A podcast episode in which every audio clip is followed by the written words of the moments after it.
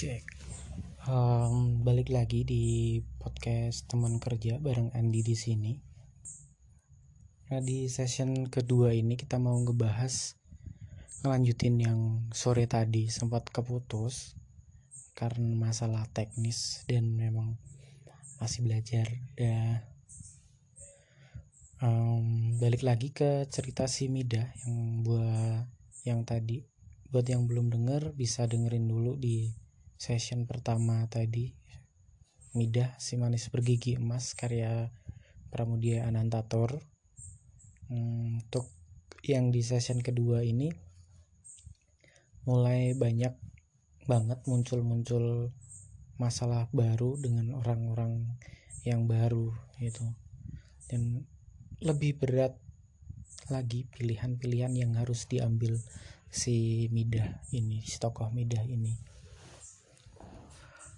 Oke, jadi setelah si Midah ini gabung dengan grup keroncong grup keroncong yang dia temui di tempat makan ini, akhirnya dia ikut keliling lagi sampai sore, ikut nyanyi. Gitu. Mulai banyak juga peminat-peminat yang pada ngedengerin lagu keroncong mereka atau mungkin bukan minat dengan lagu keroncongnya tapi melihat paras cantik si Mida paras manisnya si Mida jadi pada mau ngasih duit gitu. Hingga akhirnya malam tiba si tim keroncong ini pulang ke penginapan mereka. Jadi mereka nginan sewa satu ruangan gitu untuk tempat tinggal rame-rame untuk tidur.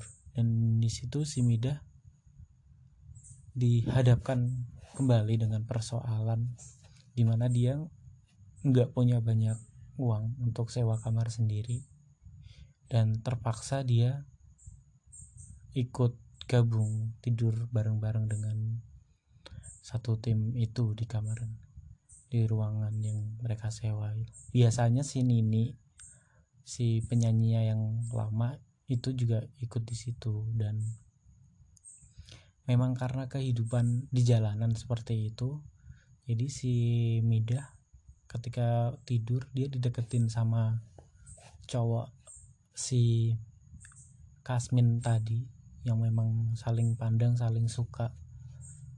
Dan si Kasmin ini coba buat ngebujuk rayu si Mida untuk bisa tidur bareng dia. Itu. Tapi akhirnya si Mida menolak karena dia sedang mengandung dan memang bukan hanya karena dia sedang mengandung aja tapi memang karena dia sedari kecil memang dididik untuk tetap menjaga kesopanannya. Jadi dia meskipun dia sedang berkumpul dengan laki-laki yang lain dia tetap berpikir bahwa dia punya suami yang sah dan memang belum bercerai sehingga dia tetap menjaga attitude itu. Di sini bisa salut banget sih gimana? Coba bayangin gimana rasanya lagi hamil nggak punya apa-apa nggak punya siapa-siapa dan harus hidup dan tinggal bareng dengan segerombolan orang yang baru siang tadi dikenal dan harus tidur bareng rame-rame dengan mereka gitu hmm, nggak tahu sih terus terang nggak tahu karena nggak nggak pernah merasakan sendiri gimana. Cuman kalau dibayangin misalkan jadi wanita di posisi itu pasti yang pertama ngeri takut.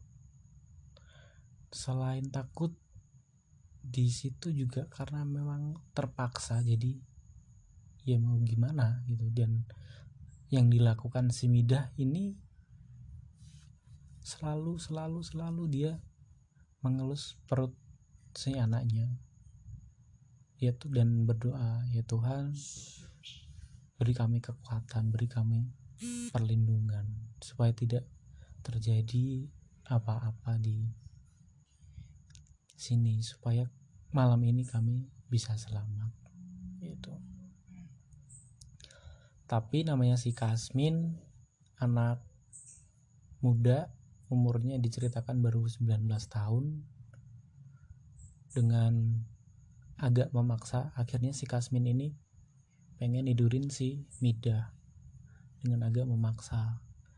Itu dikiranya si Kasmin ini teman-temannya yang lain udah pada tidur dan terakhirnya teman-teman yang lain ternyata belum tidur dan lampu kamarnya dinyalakan.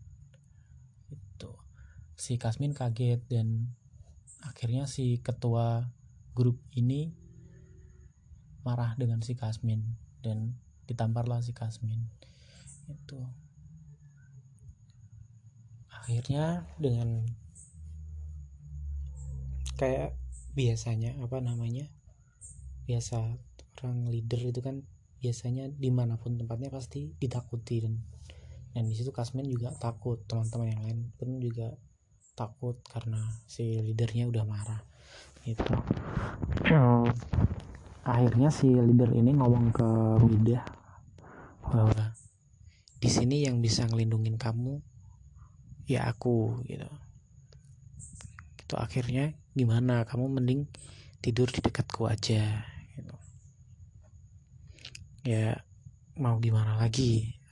Akhirnya si Midah cuma bisa pasrah dan berdoa supaya malam hari ini dilindungin gitu. Akhirnya di tengah-tengah semuanya udah dimatikan lagi lampunya si Midah pun tidur di dekat si leader ini. Hmm, si leader ini pun beberapa kali cerita tentang dia tentang rumahnya tentang dia yang dulu juga punya istri tapi dan punya anak tapi akhirnya anak istrinya di rumah. Itu akhirnya nggak disetujuin dengan apa mertuanya gitu kan. Dan dia cerita cerita cerita itu dan Midah akhirnya merasa oke okay, aku bisa percaya aku bisa percaya sama manusia ini tapi dia tetap masih khawatir masih khawatir gitu. Akhirnya malam itu dilewatin tanpa Midah diganggu dengan kru yang lain. Dan juga si leader ini juga nggak macam-macam dengan Midah jadi benar-benar pure ngelindungin si Midah itu lanjut ke malam-malam malam pagi hari ke mereka tetap ngamen dan lain sebagainya dari restoran ke restoran. Dan uh, si Nini yang kemarin pergi akhirnya dia balik lagi join ke grup itu. Karena nggak nggak tanpa grup juga dia nggak bisa nyanyi sendirian gitu kan. Akhirnya di situ muncullah permasalahan baru, permusuhan lagi antara si Nini dengan si Mida. Dan juga tentunya si Kamin yang ditolak malam kemarin.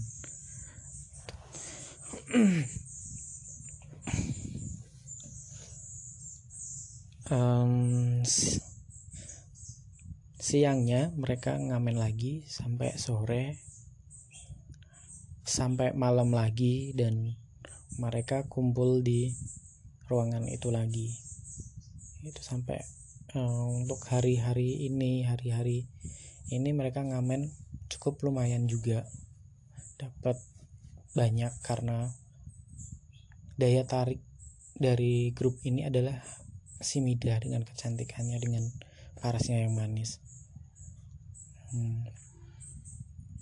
ketika udah pulang pun ketika udah pulang sampai di penginapan mereka tidur lagi bareng-bareng. Itu tapi ya namanya di suatu di ruangan dan di situ ada dua wanita satu si Midah dia ting tidur di sebelahnya leadernya ketua timnya. Itu dan sementara di sisi lain ada si Nini yang sedang ya itulah dengan laki-laki yang lain gitu. Malam-malam terus berlanjut terus berlalu akhirnya si Mida mulai bisa percaya dengan si ketua tim ini. Dia merasa aman. Sampai suatu malam dia um, meluk si ketua tim ini dan dia cium tangannya. Karena dia merasa dilindungin selama ini gitu. Selang sampai berapa bulan terus berlanjut grup mereka juga makin solid makin terkenal gitu kan akhirnya sampai suatu ketika karena si Min dan si Nini ini emang udah benci dan sering mengolok-olok Midah gitu. sampai suatu ketika si Midah ini melahirkan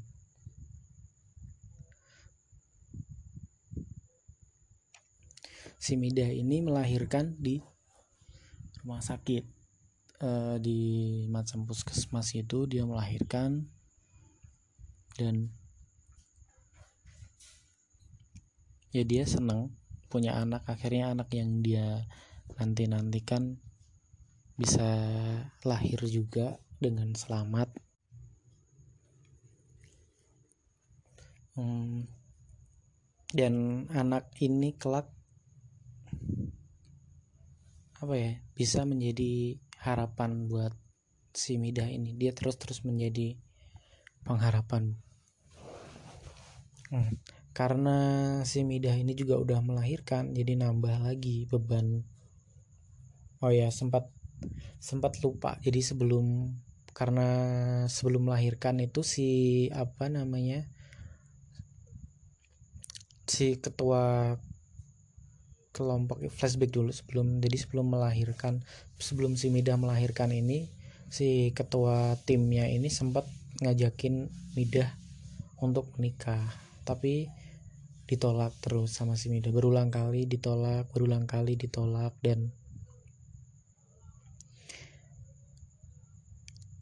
um, apa namanya sampai akhirnya dia menikah ya menikah. Dia akhirnya melahirkan dan punya anak gitu. Terus dia kembali lagi ke penginapan itu setelah beberapa hari di tempat perawatan akhirnya dia kembali lagi di situ. Nah di situlah mulai masalah muncul. Masalah baru muncul karena si Midah juga nggak nggak mungkin bisa ngamen tanpa ngerawat dengan ngerawat bayinya. Saya diajakin ngamen gitu kan dan teman-teman yang lain pun terganggu karena tiap tidur tiap malam si anak ini nangis. Itu jadi akhirnya si Nini dan ini si Min yang paling sering marah-marah. Itu sampai suatu ketika di depan penginapan mereka mereka lagi berantem lagi cekcok. Hmm, tapi sampai sini si ketua timnya masih ngebelain gitu. belain si Mida. Dan karena memang mal udah malam di situ ada polisi yang patroli polisi muda. Patroli.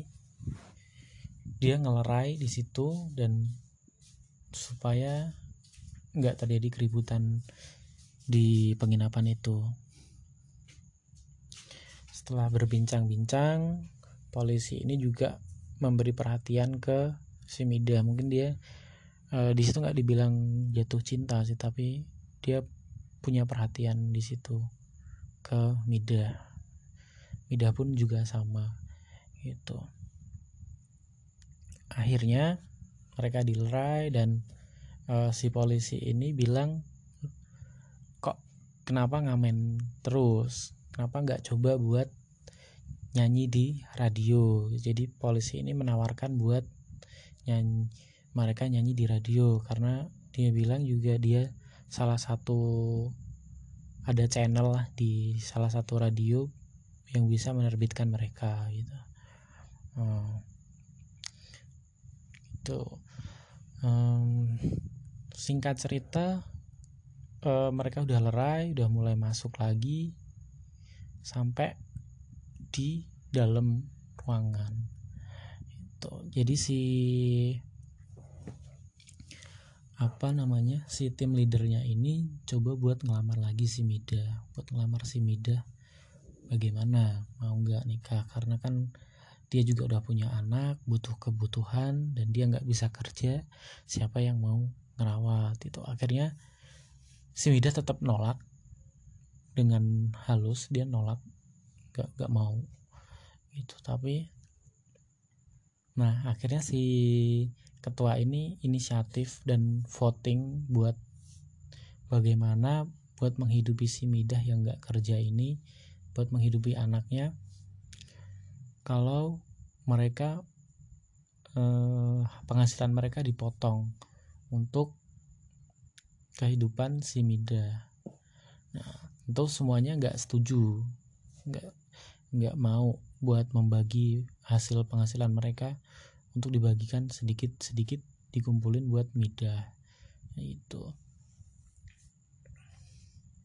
sampai eh, suatu hari karena si tim leadernya ini juga kesel permintaannya selalu ditolak buat nikahin si Midah selalu ditolak ditolak akhirnya si Midah diusir dari grup itu. Jadi bisa dibayangin masih punya anak kecil masih punya bayi dan dia ditinggalin sama teman-temannya yang yang itu. Itu akhirnya si Midah dengan tekadnya dia selalu berdoa Tuhan beri kami berdua kekuatan. Beri anak ini kekuatan beri kami kekuatan. Ya dia jalan-jalan jalan-jalan ke mana cari penginapan lain. Itu sampai suatu ketika di daerah Pecinan di daerah Pecinan ini dia lewat di suatu warung lalu dipanggil oleh seorang polisi. Nah, di situlah ini pertemuan kedua antara si Mida dengan polisi muda ini. Dia ditanyain kenapa, kenapa, kenapa, kenapa. Dia cerita kalau diusir dari grupnya kayak gitu dan um, ya sudah makan dulu di sini kita makan dulu kita pesan dipesankan kopi dan untuk lanjut ngobrol-ngobrol lagi akhirnya kembali lagi si Midah ditawari untuk bisa nyanyi di radio. Itu karena si polisi ini mungkin melihat ada bakat di Midah. Jadi dia mau ngelatih si Midah ini buat bisa tampil di nyanyi di radio. Gitu. Akhirnya mereka makan dan si Midah akhirnya ditanya e, terus kamu sekarang tinggalnya di mana tinggal di mana kalau udah nggak sama mereka? Dan Semida pun dengan gamblang jawab ya nggak tahu ini lagi nyari. Itu akhirnya si polisi muda ini nawarin nanti kita ketemu lagi setelah pulang kerja setelah aku pulang kerja setelah jam selesai jam kantor kita ketemu di stasiun. Kalau kamu mau kamu tunggu jam 5 di stasiun. Nanti kita ketemu di sana akhirnya udah jam 5 si Mida nunggu di stasiun. Nggak lama kemudian polisi ini udah si polisi muda ini datang tanpa seragam dinasnya. Itu akhirnya si polisi ini ajak pulang ke rumah. Jadi di, di rumah ini cuman ada dia sama mamahnya sama ibunya. Akhirnya si Midah ini diterima di rumah itu. Sampai si ibunya menyeletuk ini oh jadi ini yang mau kamu nikahin. Suatu malam ibunya bilang gitu jadi wanita ini yang mau kamu nikahin. Dan si polisi bilang oh tentu saja bukan. Gitu. Mungkin si polisi mungkin pernah cerita-cerita tentang si Mida atau cerita tentang wanita yang bakal dikenalkan ke orang tuanya gitu. dan di situ si Mida merasa sakit hati karena mungkin dari dua pertemuan ini saja si Mida udah jatuh cinta dengan polisi muda itu tapi mendengar bahwa memang bukan dia yang pengen dinikahin sama polisi ini ya dia berusaha untuk kuat berusaha untuk tetap menerima. Gitu. Akhirnya si polisi ini mempersilahkan Midah buat masuk ke kamar. Ini di kamar kosong gitu buat ditempatin si Midah. Di kamar yang lain dan si laki-laki di kamar yang lain. Tapi beberapa kali si laki-laki ini si polisi muda ini nengokin si Mida. Itu ngobrol-ngobrol berapa lama si Mida sering nanyain buat kapan kita bisa latihan untuk orkes kapan kita bisa latihan untuk biar bisa nyanyi di radio. Karena si Mida juga udah nggak nggak sabar gitu. Akhirnya beberapa hari beberapa hari yang lalu eh, beberapa hari yang lalu beberapa hari kemudian dia si polisi ini juga sering ngajarin sering ini mungkin juga si polisi ini udah sayang jatuh cinta. Tapi um, nggak tahu kenapa nggak diceritain mungkin karena kembali lagi ke moralitas aku nggak tahu kenapa karena si polisi ini suka dengan si Mida. Si Midanya juga suka sama-sama cinta tapi mungkin karena si Mida ini udah istri orang udah janda udah punya anak. Jadi si polisi ini ya nggak bisa nggak mau nikahin si Mida gitu. Dan orang ibunya pun ya ya sudah akhirnya membiarkan si Midah untuk tinggal di situ dirawat dia. Itu akhirnya si Midah mulai nyanyi-nyanyi ke radio gitu. Sampai suatu malam sampai suatu malam si polisi muda ini datang ke kamar Midah. Dia datang duduk di depan berdua dengan Mida ngobrol-ngobrol. Dan di situ ada percakapan yang kayak aku tahu kamu. Si Midanya bilang kayak aku tahu kamu juga suka sama aku dan aku pun suka sama kamu. Kita sama-sama suka tapi aku juga sadar kalau kita nggak bisa nikah. Kita nggak bisa kita nggak bisa lanjutin hubungan cinta kita ke jenjang pernikahan gitu. Dan si polisi ini diem mandangin Mida dan coba buat cium si Mida. Berulang-ulang kali si Mida nolak. Si Mida nolak si Mida nolak. Dan oke okay, kita sama-sama cinta. Kita sama-sama suka. Tapi tolong ngerti kalau aku nggak bisa lakuin ini. Kita bukan suami istri dan kita nggak bisa lakuin ini. Memang aku suka sama kamu tapi kita nggak akan bisa. Tolong jangan paksa aku buat lakuin ini. Dan kalian tahu yang terjadi gimana? Si polisi ini terus memaksa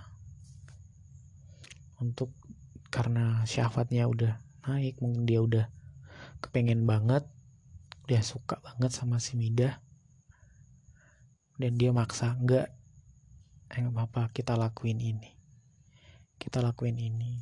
Dan si Mida di situ dia nangis.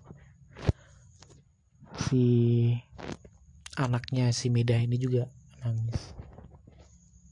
Dan dari tangis itu dia bilang nak ini tangisanmu ini saksimu buat saksi kamu jadi saksi karena mal untuk malam ini. Kisah yang malam ini gitu. Dan Mida cuma bilang dengan pasrah dia bilang Oke, selanjutnya kamu datang ke sini bukan karena cinta. Selanjutnya kamu bakal datang ke sini, kamu bakal nagih hutang karena kamu udah nolongin saya. Aku tahu kamu bakal datang ke sini lagi, tapi itu bukan karena cinta, tapi karena kamu pengen nagih hutang.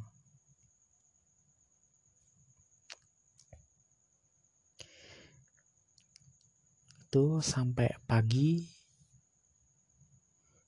akhirnya si polisi ini berangkat kerja. Malam berikutnya berikutnya berikutnya lagi itu terulang lagi hal itu terulang lagi diulangin lagi. Sampai suatu hari si Mida ini hamil. Dan dia minta pertanggungjawaban si polisi muda ini.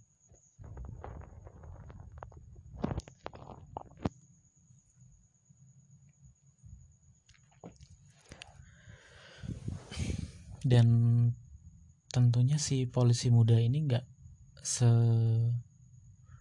dia nggak mau dia nggak mau bertanggung jawab dan malah menuduh si Mida bahwa dia dia bukan laki-laki satu-satunya yang berhubungan dengan Mida.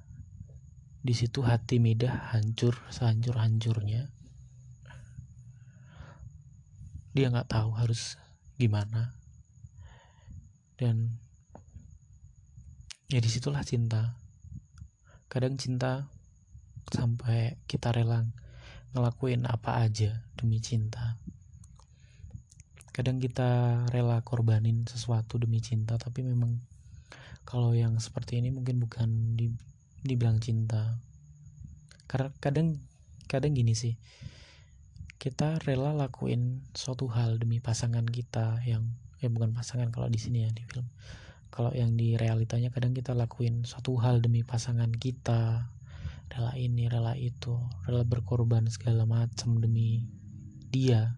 Kita pasrahkan seluruh hati dan seluruh jiwa ke dia tapi pada akhirnya ya cuma kecewa. Kecewa kecewa dan kecewa.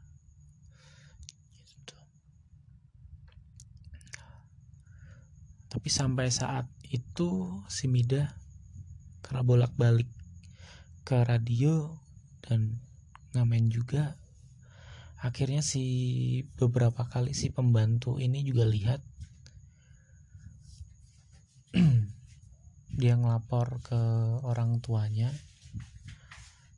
Oh ya si orang tua Mida ini juga udah mulai sejak pertama kali disamperin sama pembantunya itu dia udah mulai nyari-nyari ke mana nih si Mida ke mana anaknya ke mana. Mereka nyari nelusurin nelusurin nelusurin berbagai restoran-restoran tanya ke sana kemari bahwa pernah nggak lihat orang ini?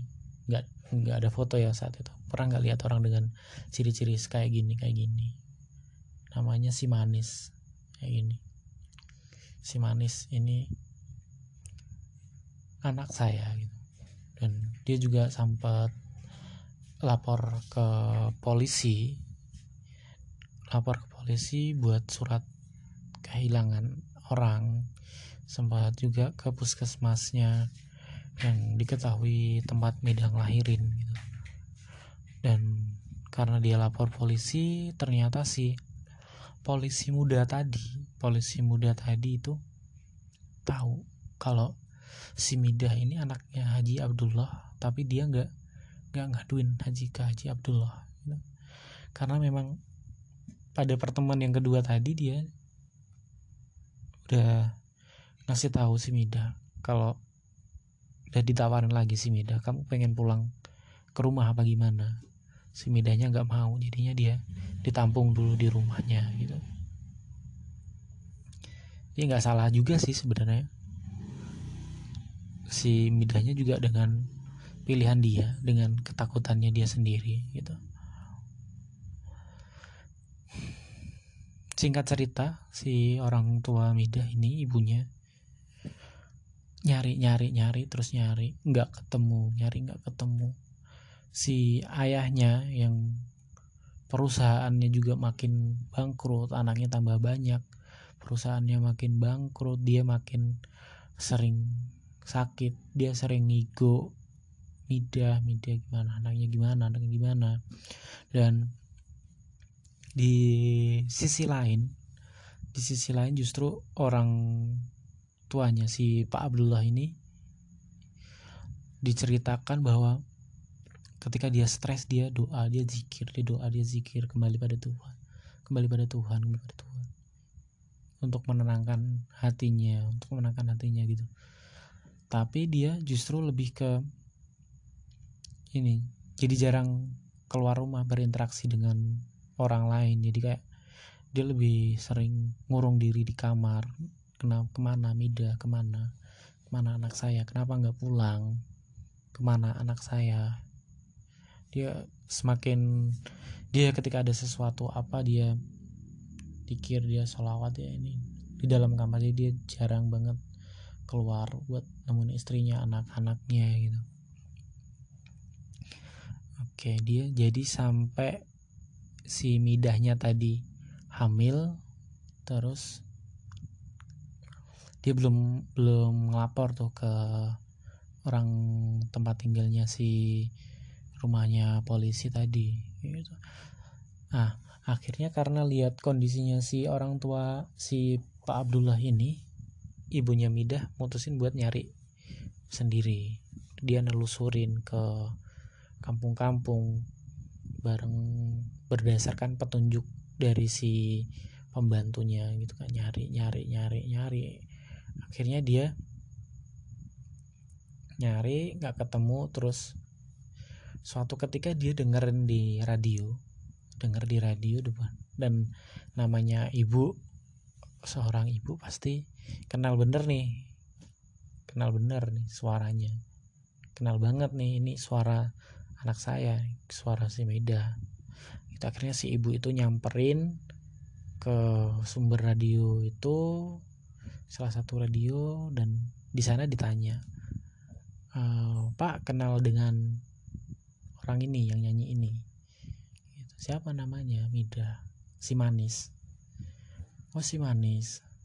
Lah memang anda siapa? Saya ibunya. Itu akhirnya singkat cerita dia dikasih alamat dikasihlah alamat itu rumah tempat tinggal si Mida langsung dia naik becak datang ke rumah. Ke rumah itu.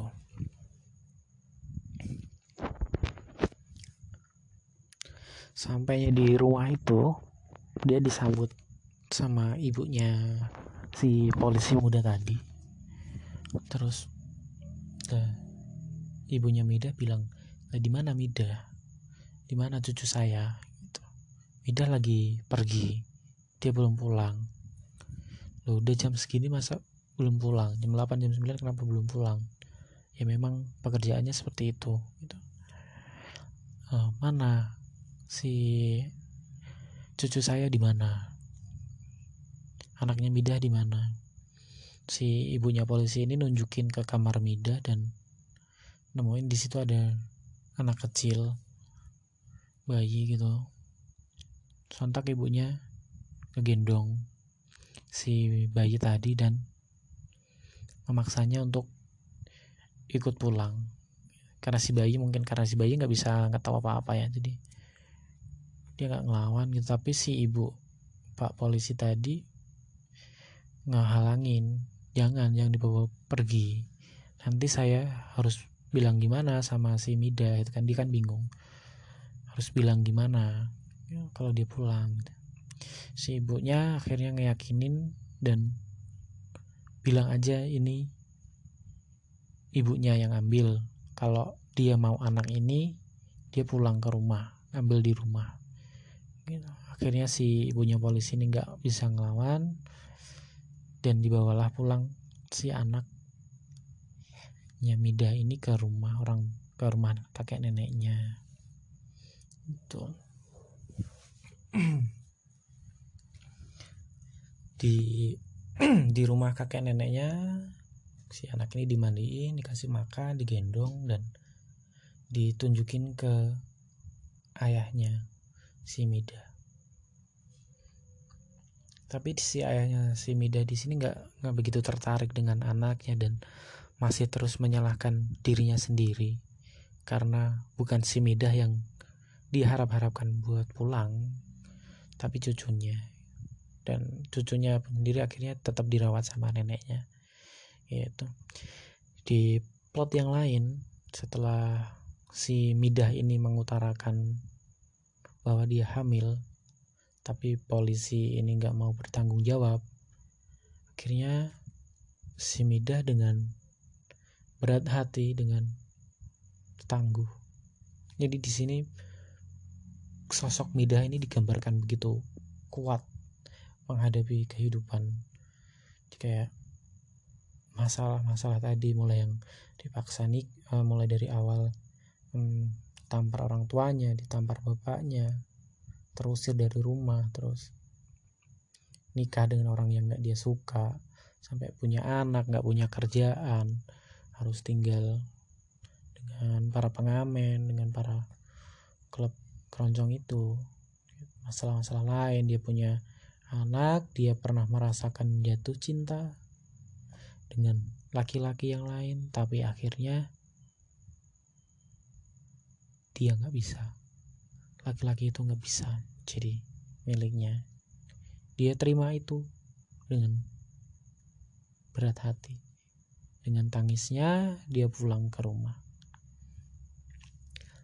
Sampai di rumah penginapannya, sampai di rumah polisi itu, sampai di kamar, si ibu polisi itu udah nyegat. Oh, kaget dong sampai rumah dia nggak nemuin anaknya, otomatis ya dia nyari si ibunya ini yang jagain rumah. Ke mana? anak saya ke mana dan si ibunya yang jaga rumah ini cuma bilang anakmu dibawa ke rumah. Dia dibawa neneknya pulang ke rumah. Itu kenapa? Kamu kenapa nangis? Kenapa nangis gitu? Ayo aku antar ke rumah. Kita ambil anakmu kita ambil anakmu kamu atau kamu kembali ke orang tuanya. Si Midah justru malah makin menangis orang tuanya si ibunya ini pun heran kenapa? Kenapa nangis? Kenapa malah tambah nangis? Orang tuamu udah mau terima kamu. Itu. Dan si Midah cuma bisa bilang dulu mungkin iya orang tuaku bakal terima aku dengan cucunya. Tapi untuk sekarang sekarang ini mereka mungkin bakal jadi aib banget ini. Namanya kenapa akhirnya si Mida ngaku kalau dia hamil. Dan si ibunya pun tahu dong pasti yang siapa yang ngambilin bisa nebak. Si polisi itu yang ngambilin si Mida. Dan di situ justru dia malah marah karena merasa bahwa rumahnya dijadikan sebagai tempat berzina. Akhirnya dia marahin si Mida dan mengusir Mida. Lagi-lagi si Mida diusir. Nggak tahu kenapa si Mida langsung pulang nyusulin anaknya di rumahnya.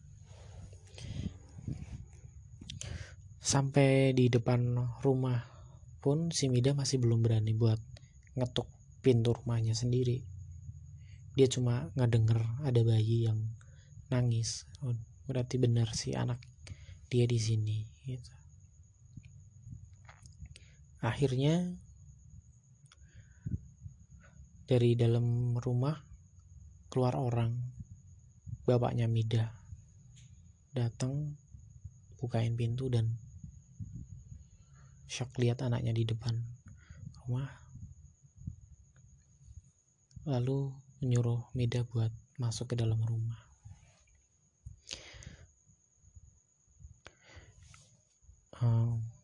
Jadi sampai takut segitu takutnya si Mida dengan orang tuanya.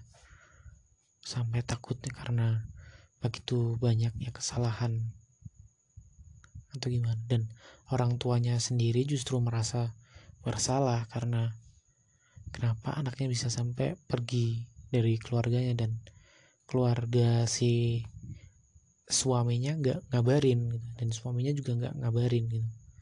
Hancur banget orang tuanya pasti. Hancur banget hati Mida juga di sini. Orang tuanya pun pasti juga hancur. Tapi namanya orang tua mau bagaimanapun juga mereka tetap bakalan bisa nerima anaknya dalam kondisi apa pun aku yakin orang tua kalian juga bakalan seperti itu. Jadi kalau yang punya masalah seberat apa pun masalahnya semalu-maluin apa pun itu pulang. Karena memang kembali lagi di ke mana lagi kita bakalan bisa balik ke mana lagi kita bakalan pulang ya ke keluarga kita. Bahkan kalau boleh dibilang di alam surga nanti atau di neraka nanti nggak tahu kita bakal di mana. Yang bakalan kita cari ya keluarga kita. Yang bakalan sering-sering ini ya keluarga kita dan di dunia pun memang segitunya. E, ibarat kata binatang pun kalau sama anaknya juga bakalan sayang. Gimana manusia? Jadi orang tuanya si Midah akhirnya minta maaf. Mengakui segala kesalahannya gimana gimana. Dan orang tuanya pun dengan besar hati memaafkannya. Lalu si Midah meminta maaf lagi karena yang dia bawa hari ini bukan hanya anaknya yang sudah lahir dan juga bukan dirinya sendiri yang mau pulang tapi dia membawa bayi lagi. Di situ orang tuanya mencoba buat tenang buat tenang dan meminta si Midah buat mengakui siapa laki-laki dari uh, siapa ayah dari si bayi ini. Tapi karena si Midah nggak nggak mau ngaku berulang kali ditanyain juga nggak mau ngaku akhirnya orang tuanya pun diem nggak belum tahu mau ngapain gitu. dia cuma merawat si Mida beberapa hari di situ berapa hari di rumah berapa minggu dan tentu saja di, itu jadi bahan pergunjingan buat tetangga-tetangga karena tahu si Midanya ini hamil lagi tanpa laki-laki yang jelas dan si bayi yang ada di rumah neneknya ini juga udah bikin pertanyaan cuman untungnya kan si anak yang pertama ini kan jelas siapa bapaknya dari orang tua yang sah ya.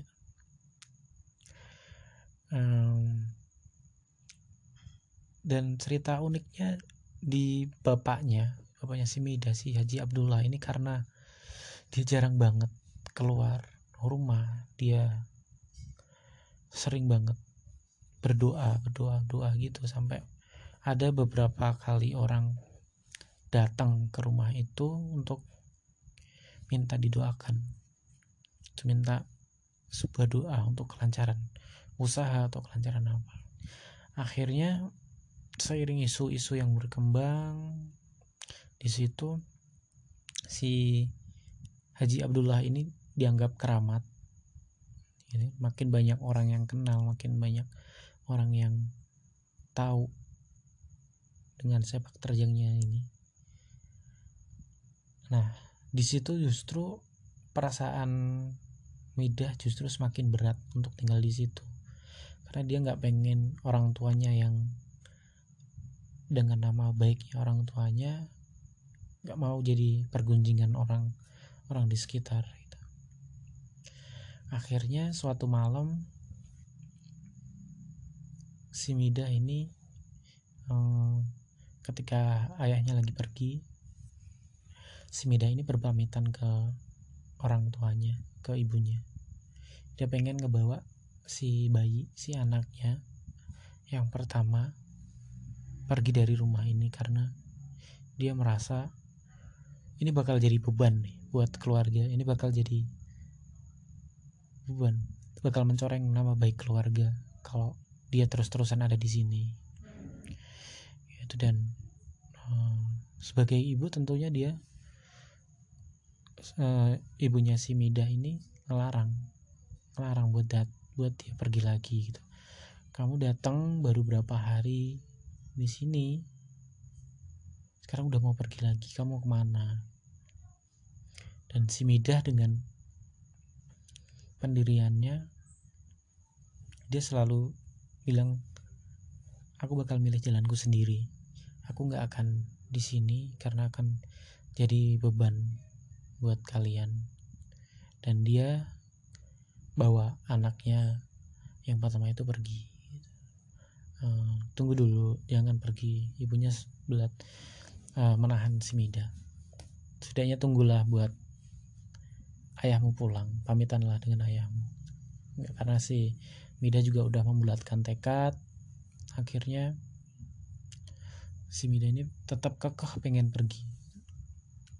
Nah anakmu gimana? Kamu sekarang nggak punya kerjaan nggak punya ini nggak punya tempat tinggal. Anakmu gimana? Setidak-tidaknya anakmu dibiarkan di sini.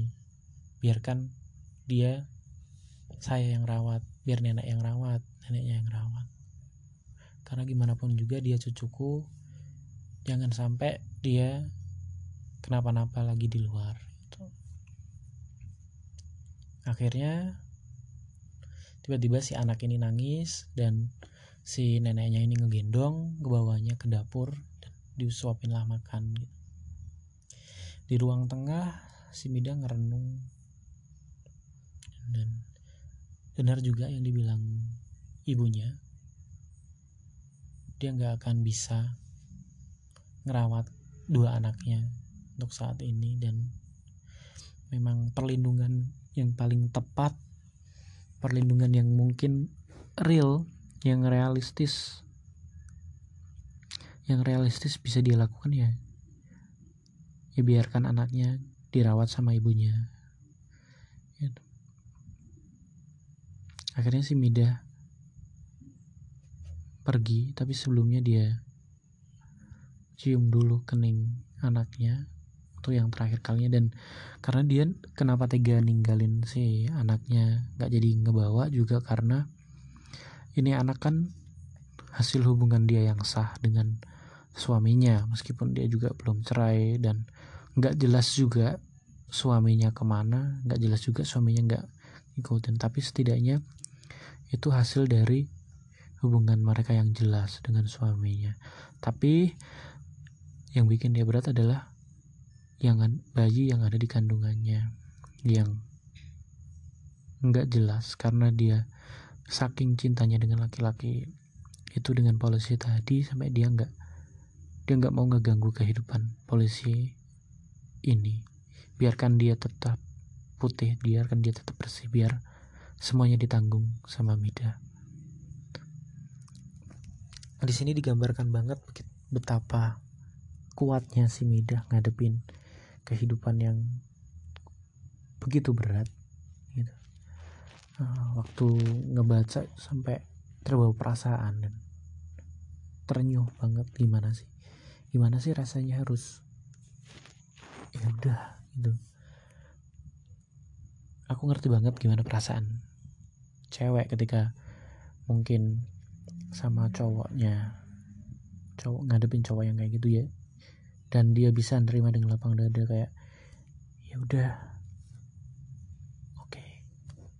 gue yang rawat saya yang tanggung semuanya biar kamu yang jangan sampai kamu kenapa-napa ya. gitu sampai kata-katanya Midah terakhir kali ketemu itu sama si polisi tadi. Yang kita balik lagi ke itu dia bilang cuma Oke, kalau kamu gak mau ngakuin ini perbuatanmu, gak masalah. kalau kamu nggak mau ngakuin ini anakmu nggak masalah. Kamu nggak mau bertanggung jawab nggak masalah. Aku bakal lupain semuanya. Aku bakal lupain kita pernah cinta kita pernah aku bakal lupain kita pernah jatuh cinta. Tapi satu hal yang nggak akan pernah saya lupain bahwa kamu ayah dari anak ini. Akhirnya si Mida pergi dari rumahnya. Entah ke mana dia pergi keluar kota. Dia nggak sanggup lagi buat tetap tinggal di daerah Jakarta akhirnya dia pergi ke kota yang benar-benar baru. Benar-benar nggak ada lagi masa lalunya dia nggak ada lagi buat yang buat ngebebanin dia. Akhirnya dia pindah keluar kota. Di kota inilah Ida mulai uh, mulai bernyanyi lagi tapi dia bukan di radio lagi bukan ngamen lagi dan lebih ke lebih ke nyanyi buat ngibur uh, kaum kaum orang-orang yang butuh hiburan gitu kan. Jadi selain jadi penyanyi juga dia buat memenuhi kebutuhan hidupnya dia jadi pelacur gitu. Akhirnya dia pasang gigi emas. Itu ketika dia ketika dia udah jadi pelacur itu jadi mungkin konteksnya di sini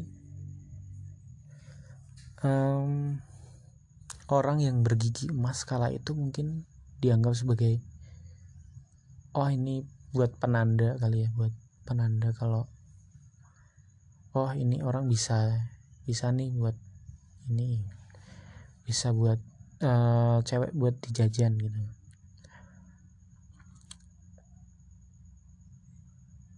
dan begitulah cara Midah keputusan yang dia ambil di uh, dan jadi akhir cerita bahwa dia udah menemani beberapa laki-laki yang lain terus ganti-gantian. Jadi dia kayak jadi primadona di kota itu. And cerita selesai hmm, menurutku sih banyak banget yang bisa kita ambil dari cerita si Mida ini. Gimana? Gimana sih gimana bisa bersikap? Gimana bisa dia bertahan? Dan yang pengen disampaikan si Pram dia ini benar-benar dia kita dihadapkan dengan uh, kondisi yang satu rumah tapi beda banget. Prinsipnya beda banget pandangan hidupnya. Kayak si ayahnya si Abdullah ini. Si Abdullah ini yang dia yang religius yang kalau si Pramudia bilang sih dia lebih ke moralis kan kaum moralis yang di mana dia lebih mementingkan moral dan kayak sikap baiknya sikap baik bertutur kata baik berperilaku baik gitu. Tapi dia kehilangan sisi humanis sisi gimana merasakan menjadi manusia yang seutuhnya itu sementara si Midah anaknya digambarkan menjadi sosok yang humanis yang dia benar-benar ngerasain gimana sih hidup bebasnya pemain keroncong tanpa uh, suatu tekanan masih tanpa suatu ini dengan bernyanyi berdendang aja dia kayak udah bahagia gitu kayak gimana sih bisa bersaling berbagi dengan teman-temannya yang lain gitu waktu kecil. Dan dia di sini dihadapkan dengan kondisi yang memang dia harus berpikir secara realistis. Situ realitanya seperti ini jadi kita nggak bisa hanya kembali lagi ke Tuhan. Tapi memang ini kita harus hadapi. Ini kita harus hadapi dan memang uh, kalau kita berpegang pada prinsip hidup itu memang kita bakalan terlihat asing terlihat beda dari kebanyakan gitu. Uh, sekian buat yang kurang puas mohon maaf jadi kalian bisa baca bukunya cari di Gramedia juga udah banyak kalau yang cukup ngerti kalau ada pengen pengen cerita cerita yang lain yang pengen dibacain bisa DM ke Instagramku Andi underscore ketel.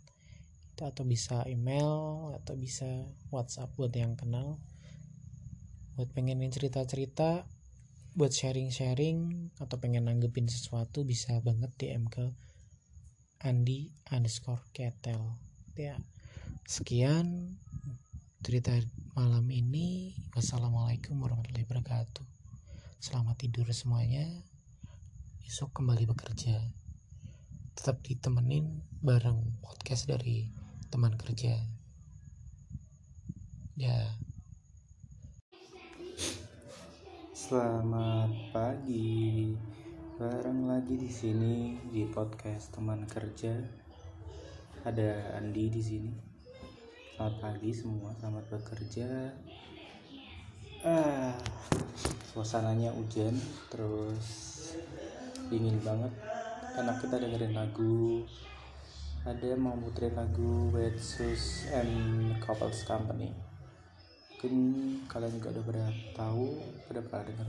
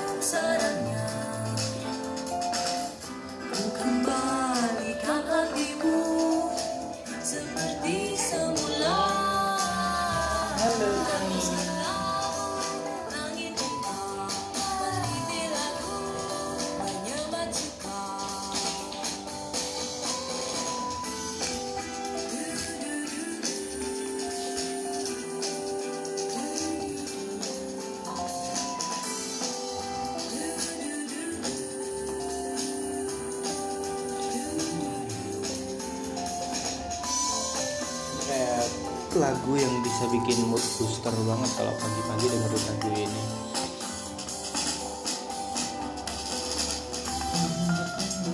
Senang banget ini mas begini ini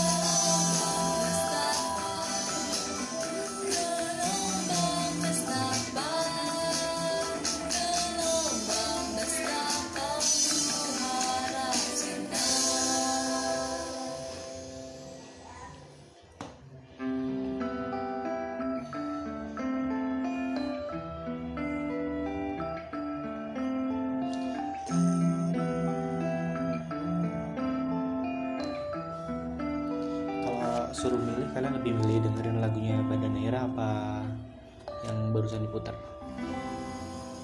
Coba kita langsung ke Banda Neira nih biar tambah syahdu ya pagi gini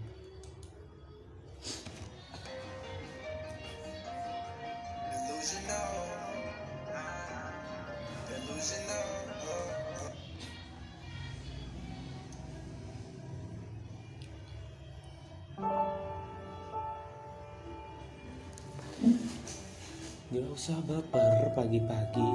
Yang penting semangat kerja aja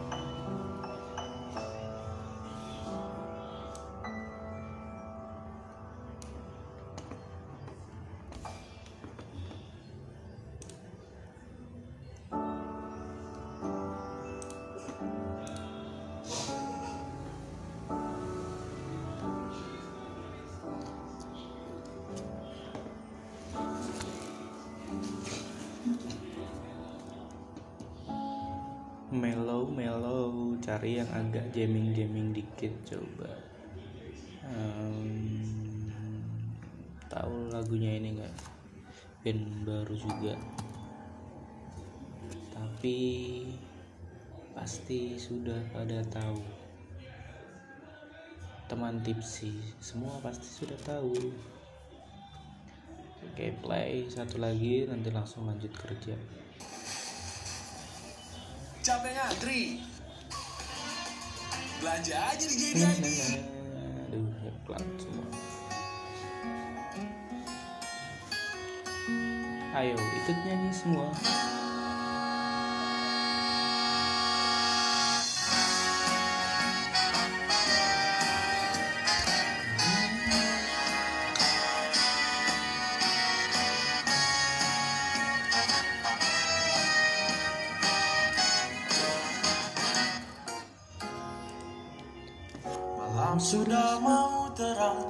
masih kurang. Apakah kalian semua ini orang?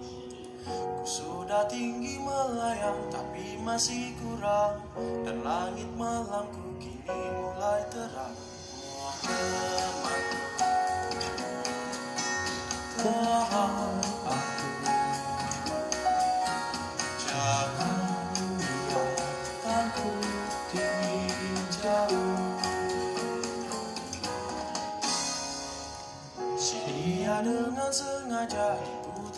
merata Tatkala ku bawa menghiasi tawa Hanya itu yang ku punya Hei jangan ditanya. Dengan ini cara ku berbagi rasa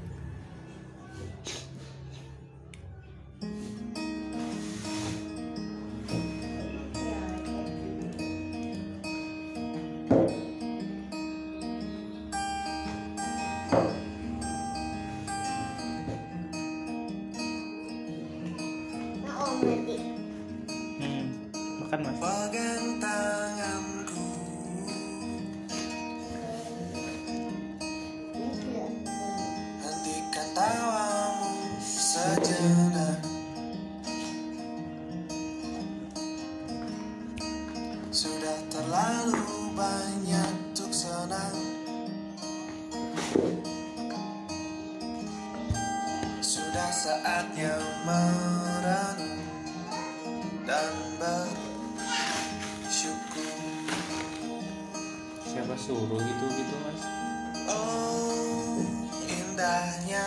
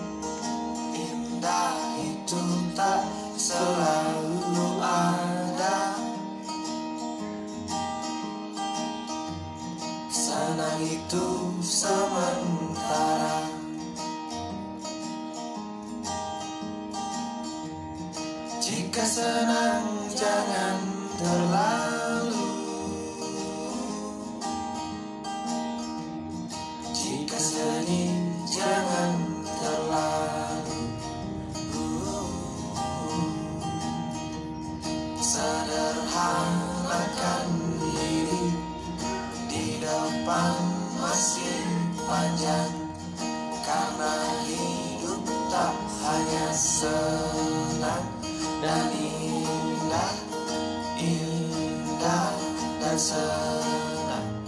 Senang dan indah Indah dan senang.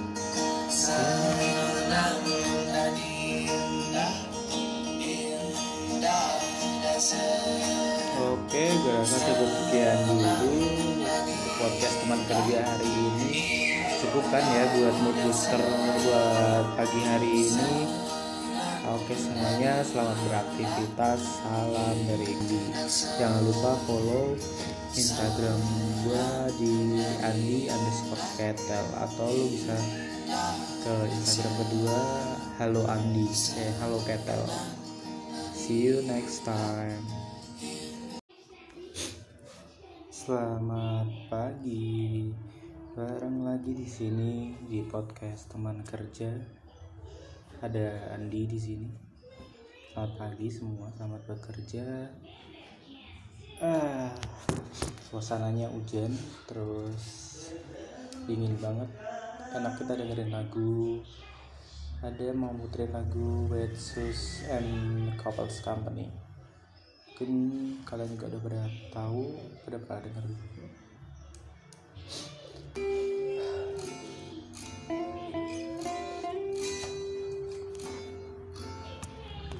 Senandungkan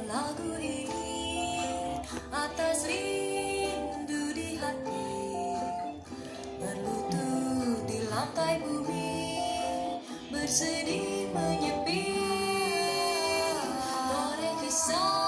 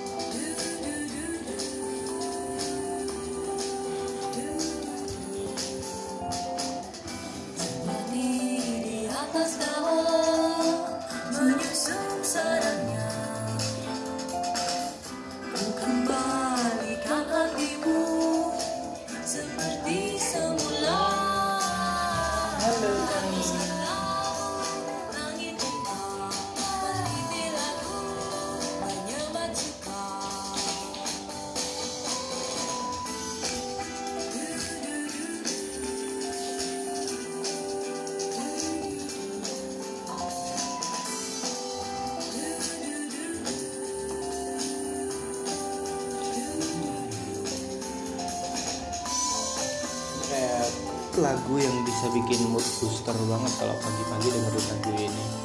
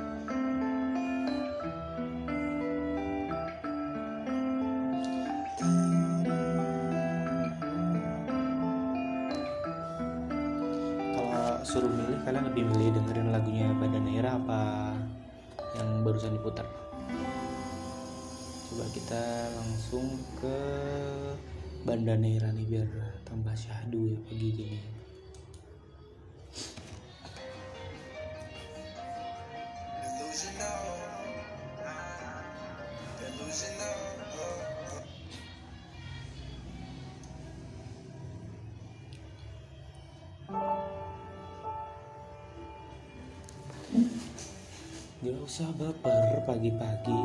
Yang penting semangat kerja aja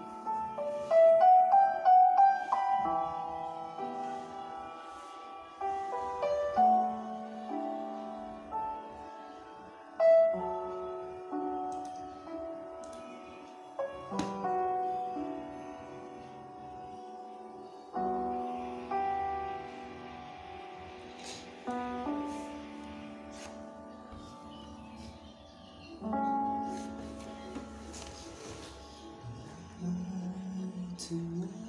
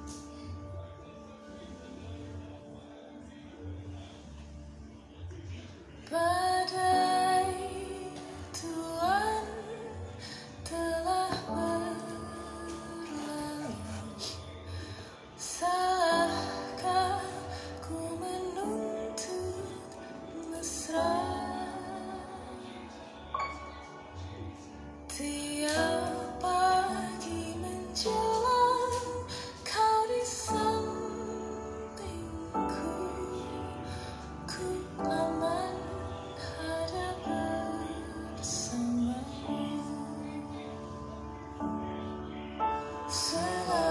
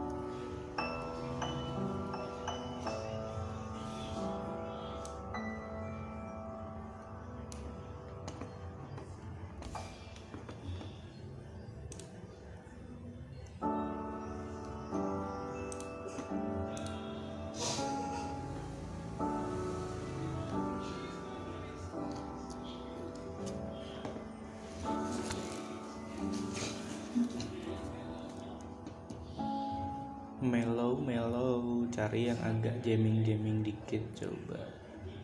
Em, tahu lagunya ini nggak? Band baru juga. Tapi pasti sudah pada tahu. Teman tipsi semua pasti sudah tahu. Oke play satu lagi nanti langsung lanjut kerja. Capek ngantri. Belanja aja di JDID. aduh pelan semua ayo ikut nyanyi semua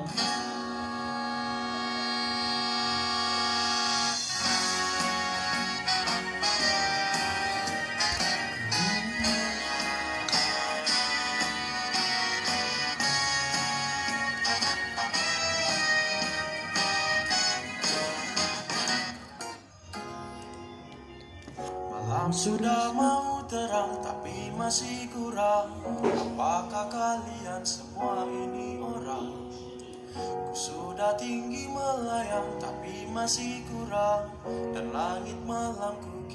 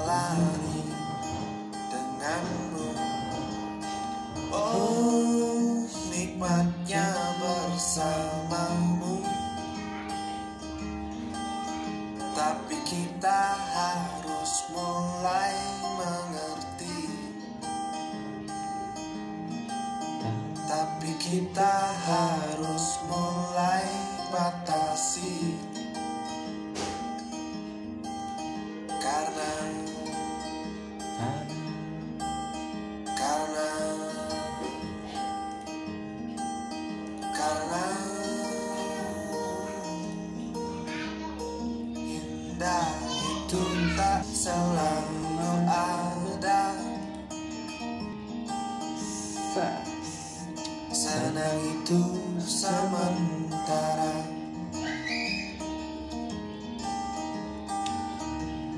Jika senang jangan terlalu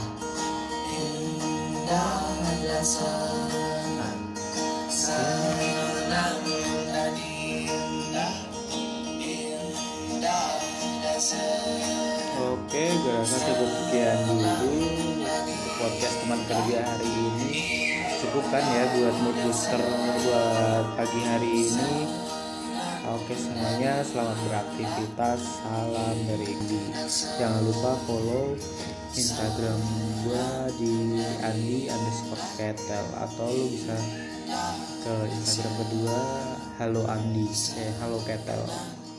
See you next time.